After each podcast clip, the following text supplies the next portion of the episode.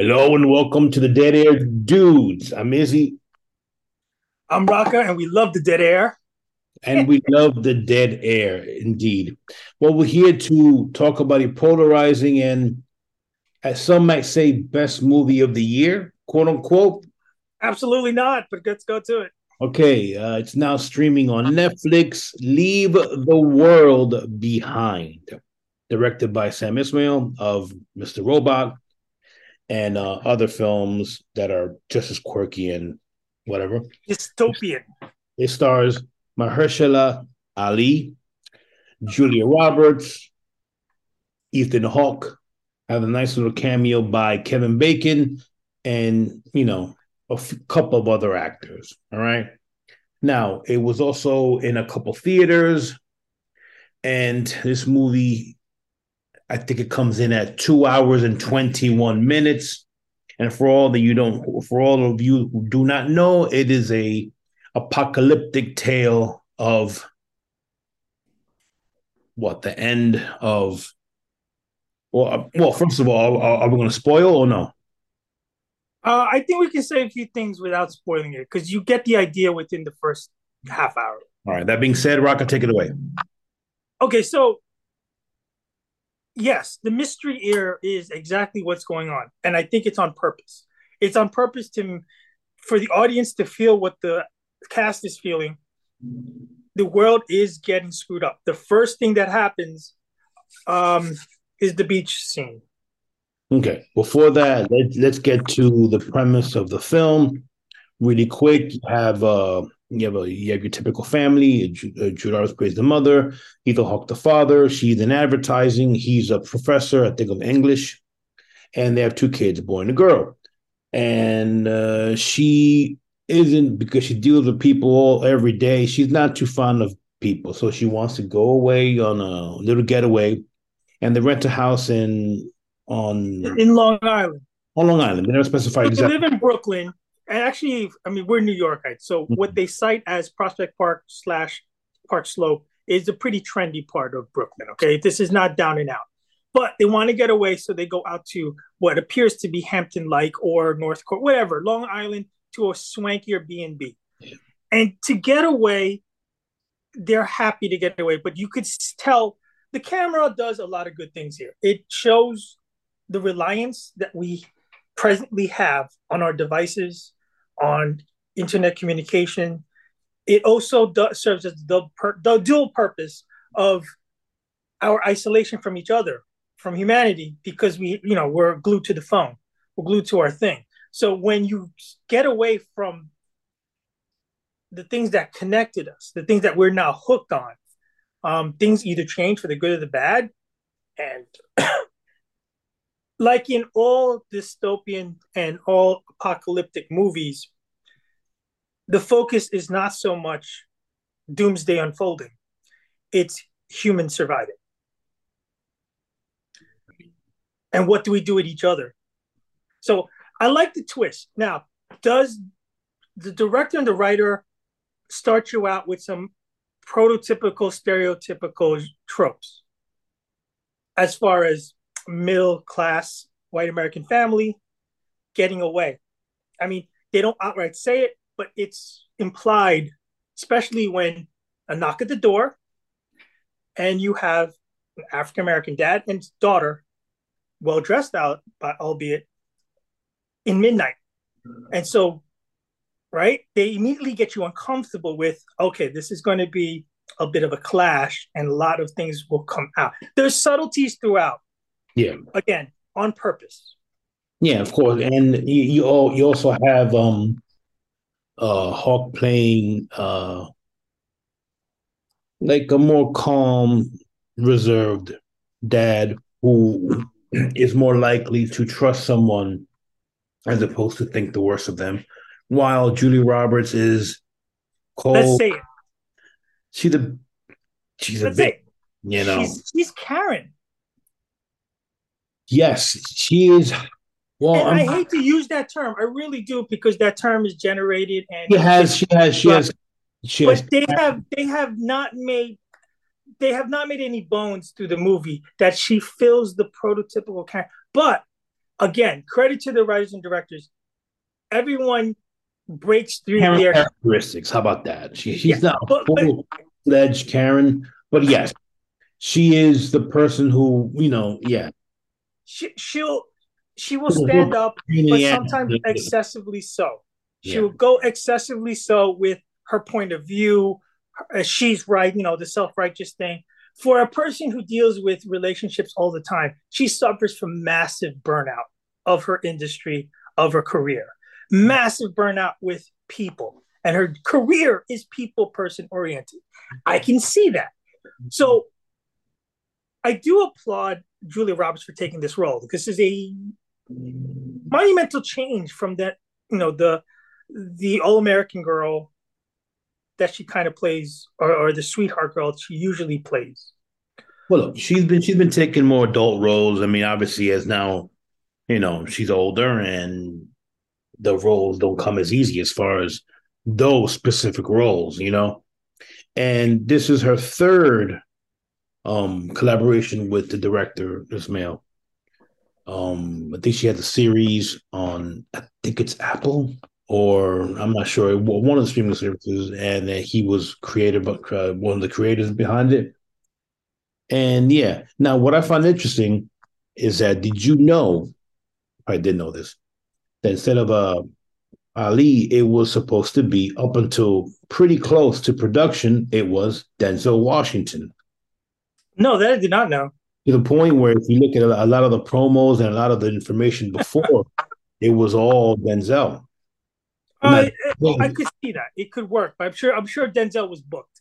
No. Well, yeah, obviously he had commitments and he couldn't do it, yada, yada, yada. Now, do you think that would have, do you think it would have changed the role, meaning he would have done a better job? And there's no knock against Ali, because he did excellent in the role as George or JT or GT. I think it couldn't have played out. I think it couldn't have played out any better. Why? Because unfortunately, when you're as successful and as well known as Denzel, you come to the screen with a lot of preconceived notions. Like, this is going to be an action thing. Oh, this is going to be a clever, super clever thing. I think it's a bit of a fresh take, because you're supposed to not know exactly who this character is until things get revealed, right? Yeah. You know the family first. So I think it did add that, not that he's relatively unknown, that it's not roles that he has played before. Yeah, you know what? Actually, if Denzel would have been there, I think he would have brought the whole thing down and would have made it very... It would have been a little more different. Like, you'd be hanging on your seat waiting for an action flick to unfold. Not necessarily, because I think it would have been more of, he would have taken the whole thing and would have made it very solemn and very, worrying about his wife, and made it a more personal story, as opposed to letting the role breathe. You know, right? And to your point, he would probably rob too much of the spotlight. Exactly. As opposed to, this is a pretty as best of a wide net as you can, because you want to see how everybody thinks, interacts, and their own personal quirks dealing with this unknown. And I guess that's the main plot. An unknown event has occurred. Mm-hmm. And you're met with this first unknown event with the weirdest thing. You're at the beach, and all of a sudden, they see this tanker ship or whatever from miles and miles away. Ah, look at that. Oh, it's just off course, some navigation thing. There's nuggets and Easter eggs dropped all over the place to what can be happening. And then it finally comes like to where it crushes their picnic area at the beach, because it just gets, I mean, it just does the impossible. It does the unexpected. And you wonder, is this a one thing occurrence? Then you start hearing things. Oh, from the I guess the safety officer, or the officer at the beach, when he says, there's like, this is like the 12th one grounded on the eastern coast. Like, how's that possible? Then you start thinking, this is where it's clever enough that it gets your brain going, especially if you're somebody like me, who, I'm a doomsday prepper and I'm a total paranoid, what do you call it? Yeah, that satellites might be being knocked out. But then there's long shots with the sky. So Is this an alien threat? Is this side to do long shots with the actual Earth and the moon? Yeah, and so they never really specify it. Even to the movie's credit, we don't even fully know up until the end of the film exactly who's behind this. And we don't even know, too. It's still speculation. Yeah, I mean, so... but, yeah, I mean, as I mentioned in my quickie review, my biggest issue with the film is the fact that it was a bit long. It was a little too long, and it took a while for it to get going. Okay? Now, don't get me wrong. I mean, I'm not saying I want an 84-minute film or a 75-minute film. I mean, I get it. And usually when you have these apocalyptic movies, you're expecting, oh, they're going to blow up this government building. Oh, the aliens are coming, and they're going to freaking you're gonna have some crazy... special effects. You had some special effects, but nothing over the top. No, the most dramatic scene other than the ship was the Teslas. The Tesla. Then you also had the scene with the airplane. Oh, with the airplane, right? Oh, no, that was great. And then the deer and the animals going out of their radar sonar, out of their behavior pattern. Yeah. Which, I do. They look so damn fake. Those deers and the flamingos, and I'm like, wow. Wow. I agree in this sense. If you wanted to make it realistic, which I think the idea was how realistically things will play out, I have to believe in a situation like this, it may start off slow and it should escalate quickly. So it should, yes, it was going like this, and you see the ship and you see the plane and you see the drones dropping letters, and then all of a sudden it should take off. And I agree with you. I was waiting for the takeoff. And even when you get to that very confrontational part with, was it Kevin Bacon? Yeah. I think it should have ended with violence there. Well, I mean, see, that should have taken place. Here's another thing. That should have been an hour before. It could have, but everyone is expecting that you will have violence. Because even when Mahershala Ali, he mentions to Ethan Hawke at one point, this is like a minor spoiler. I mean, the plan that has been talked about, the 3-step plan to take down any country. You know, specifically one with the parameters that possibly we may have, you know. So, and it's, that part is kind of chilling how easy and how simple it potentially could be, that it can actually happen, because we're so, as Rocka mentioned before, about this fucking thing right here, or my language. And then for the listening podcast audience, Izzy is holding up his very expensive latest iPhone. I still have a flip phone and maybe a pager somewhere. But regardless, I think it does take too long to develop. And no. I thought when things go batshit crazy and the shit hits the wall, it should have been frantic. You only get that at minute marker 2 hours and 4 minutes, where you see the long shot of the city. Yeah. Now, do you think that the director, he wanted to make a more personal, a smaller type film, maybe budget constraints, or maybe just he didn't want to make ID4. He didn't want to make World. Okay, what happened? Maybe Armageddon. What was the show a year and a half ago on Netflix too? Was it DiCaprio was in it? The meteors coming down. Yeah, Don't Look Up or something, right? Don't Look Up. Okay, yeah. So I think this is an attempt for a more serious, dramatic movie of that type, of that ilk, and because that was a little more heavily satirical and comedy laden. Yeah, but this is based on a book. Forget, this is based on a novel, a best-selling novel. So that's why I think it feels like the movie's more directed towards a drama than an action movie. You have action because it moves along the plot, but it's not the movie. The movie is the suspicious interactions of humans on unknowns, on survivors, on the next step, figuring things out, and working under pressure with pretty much nothing to base trust on. Yeah. One owns a house, one's renting the house. They're trying to get home, then nobody's home. It becomes a very uneasy situation, but you're forced to make a decision right then and there. And the only thing is the cameo with Friends. Again, that's a very nice... Which they kind of pretty much... I mean, I thought it was kind of a diss. They threw a little shade at Friends, But again, Friends, you hear it right in the word. You almost realize it after the movie. It's meant to be a dig. It's meant to be the perfect foil, because these are not friends, right? You're forced to become friends with the last surviving humans. Well, and hence, that's what she says. The daughter says, that's not real. It's not based on reality. And now shit's getting real. And these are your friends.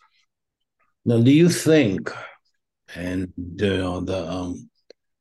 everyone out there, do you think that with another director, the movie would have been better or would have been handled differently? Obviously handled differently, of course, but... I mean, if you take Michael Bay and you have him direct this film. Yes, if you take what's his name who just did Oppenheimer? If you took Nolan, if you took him here, I think it would be even more drawn out and less action. I think if you took Michael Bay, I think you have ID5. So therein lies the question: is this story better told as a smaller piece, as told by Esmail, or should it have been ID5? I think for what the movie strives to be, I think it actually is pretty good for its intent. Because instead of me wanting the movie the way I think it should have played out, as what I see is their directive to unfold, I think they did a very good job. So I know you gave it like a 7 out of 10. I would give it a slightly higher because I'm not making it out to be an action film. I'm not making it out to be a total Oppenheimer. I mean, it was great, but it was pure drama. Pure human interaction, pure, like Scorsese's flick too. I don't want that either because I hate to be judgmental. That would be a bit of a snore fest. I appreciate and like the way it was and how it unfolded because it ended up being as entertaining as I think the content wanted it to be. Yeah, but of course, obviously, the ending, how I feel. I hated it. Well, this is the thing. You know what? Here's my one big criticism. I don't know if you share the same. I think the movie would have been better served if you didn't show things falling apart. That long shot with the city. I think if things ended up a little bloodier and more visceral at the house with Kevin Bacon, and then you have the franticness of the deer and shooing them away, and then you cut to the daughter in the doomsday room, the save room, watching Friends, I think it's better because then you don't throw that action element of what it could be. Sorry, Dead Air Dudes Nation. I mean, Rocka just ignored the whole protocol, the whole non-spoiler stuff. So I'm sorry. If you want to and then watch the movie and then come back, sure. If not, then Rocka. My bad, people. Send your hate my way. I'll gladly chew it down, swallow it, and you know what? My bad. But for the question you asked, I had to answer that way. If you made it all the way this way, it's like you watched a movie. So good for you. Now, totally different question. If I were to make a movie, I would blend in a little bit more action and a lot more accelerated panic. You know, because yes, they're in the suburbs. They're in an area not hugely populated because it's off season. But it doesn't mean there can't be other types of panic involved. You have animals acting weird, but when they act weird, I think it should be off the charts weird. Yeah, but see, but it wouldn't have worked because the director, and obviously I didn't read the book, but they wanted it to be a smaller film as far as cast is concerned. They wanted to be centralized to these five characters, well, six characters, whatever. We centralize between those characters and then their what's happening through their perspective, you know, and what would happen, you know. Okay, I mean, second spoiler. Sorry, earmuffs, everybody, if you don't want spoilers. But second thing is, from a medical background point of view, you don't wake up the next day with a spiked fever and losing your teeth from Lyme disease. It wasn't Lyme disease. Well, it was what? It was whatever. I mean, I assumed that whatever Kevin Bacon said, the radioactive waves through the sound or whatever. Right. And again, speculation from a non-medical person. And second of all, everybody heard it. How come he's the only one? Well, remember, he did mention he never covered his ears. He should have covered his ears. He did mention that, and when the first time it happened. Yeah, this is what I'm saying. If they went there with a high-pitched sound, with all this other stuff, they could have went elsewhere with more severe disruptions. The water supply, the food, something in the air, toxic gas. If this, in fact, is an otherworldly invasion of other nations getting together to go against America. Again, I mean, just throw the spoiler and non-spoiler tag out the window. No. These are theories. Spoiler-filled review and deep dive of Leave the World Behind. These are theories. Okay. Damn it. I serve it on to you now. Would you have done it differently? How much more differently would you have preferred another director? What would you have wanted out of a movie with this pretense? I would have probably wanted more of a happy medium. Would have probably had a little more action, had a little more. I mean, yeah, something more to happen. I mean, you know what it is, and here we go. I'm gonna get some hate mail and some flack for this. Thank you for sharing the freaking penance. It was so fucking pretentious. Okay. Oh, yes, it was. And I think the director does this on purpose because Mr. Robot was the same way. And this movie about a comet, about these two people who I saw it years ago. And it was so, you know, over the top just to be over the top. Come on, man. Come on, like, man. He knows better than you and that he's going to get one over you. Exactly. I mean, and it's not even done in a cutesy way like a Wes Anderson does it, you know, where it's still you know. Wes Anderson. Like, you know, where it's kind of, you know, cutesy or whatever, and it's not, doesn't bang you over the head. And this is like come on, it's like, oh, you know, I'm going to show you this, but we're going to twist it around and make it, I mean, come on, man. I mean, sometimes less is more. Exactly. Especially with the medium of film. You want to lead the audience to emotions, to their own conclusions, and then you want to screw with them while the action's taking place instead of, like you did say in your quickie, I agree with you, where it got preachy, almost over the top. Like you don't need, it's unnecessary. When people have their positions, it's okay to have their positions through the subtext. You don't need to have everyone on a pulpit speaking their entire platform. It's like it almost like, and no knock, I love Kevin Smith, but almost like, you know, monologue here, monologue here, monologue here. I'm like, okay, cool. I mean, hey, I write. I love the monologue as well. So, but I mean, come on. Sometimes you have to let your actors and then the screenshots say what you want to say instead of you actually say it. It was beautifully shot. Some scenes were great, in particular the Tesla scene. See, that's how you do. Yes, you didn't have to say a word. You just look back and you see when she says nobody's in the car, and then to get out and she starts practically driving. You get what's happening. Wow. The airplane scene. You don't have to know something's going wrong with GPS systems and navigation systems and radar and sonar and everything. When that's a great shot where he sees one pilot. Looks down the whole beach. You see a trailer load of passengers and debris. Then all of a sudden, he sees what's coming. We're still on the spoiler train.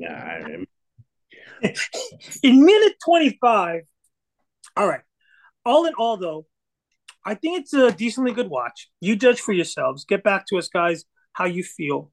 If you really eat up this type of end of the world apocalypse and how things you think will play out, you can't get enough of it. Certainly check it out. And then check out some of the other ones that are out there. You compare and contrast. You let us know. Does this do it for you? Does this satisfy you? Are you left lacking and upset about it? We both hover around 7 out of 10 in that neighborhood, which means we do recommend it in positive ways. No, it irritated the crap out of me, but then it kind of I had a lower score, and it kind of built up to the 7, which it probably you shave probably 25 minutes of just BS, and it could probably even touch an 8 at that point, because the actual content of the story in itself is actually interesting and. Honestly, terrifying, that it actually could happen. And I think what elevates it for us is the cast.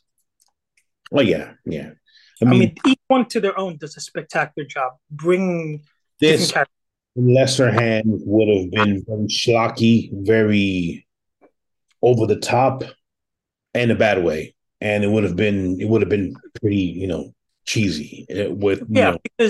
Because Ethan Hawke is so vulnerable and insecure. And Julia Roberts' character is so frantic and know-it-all, bitchy, but also motherly. And each one has their own demons. Ali does a great job with masking his knowledge. And he's like a quiet intellect, but he's very calm and reserved. Inside, though, he's broken up. But he has to be the shell. The daughter has issues. Both daughters have issues. The son has issues. They all have issues. And of course, they're like teenagers, young adults, and they have different age groups dealing with their own shit. All in all, good recommendation. Again, enjoy the flick for the holidays. Yeah. Check it out. Let us know. I'm Izzy. I'm Rocka. Stay safe, stay vigilant. And remember, always save the whales, especially now. Take care, everyone.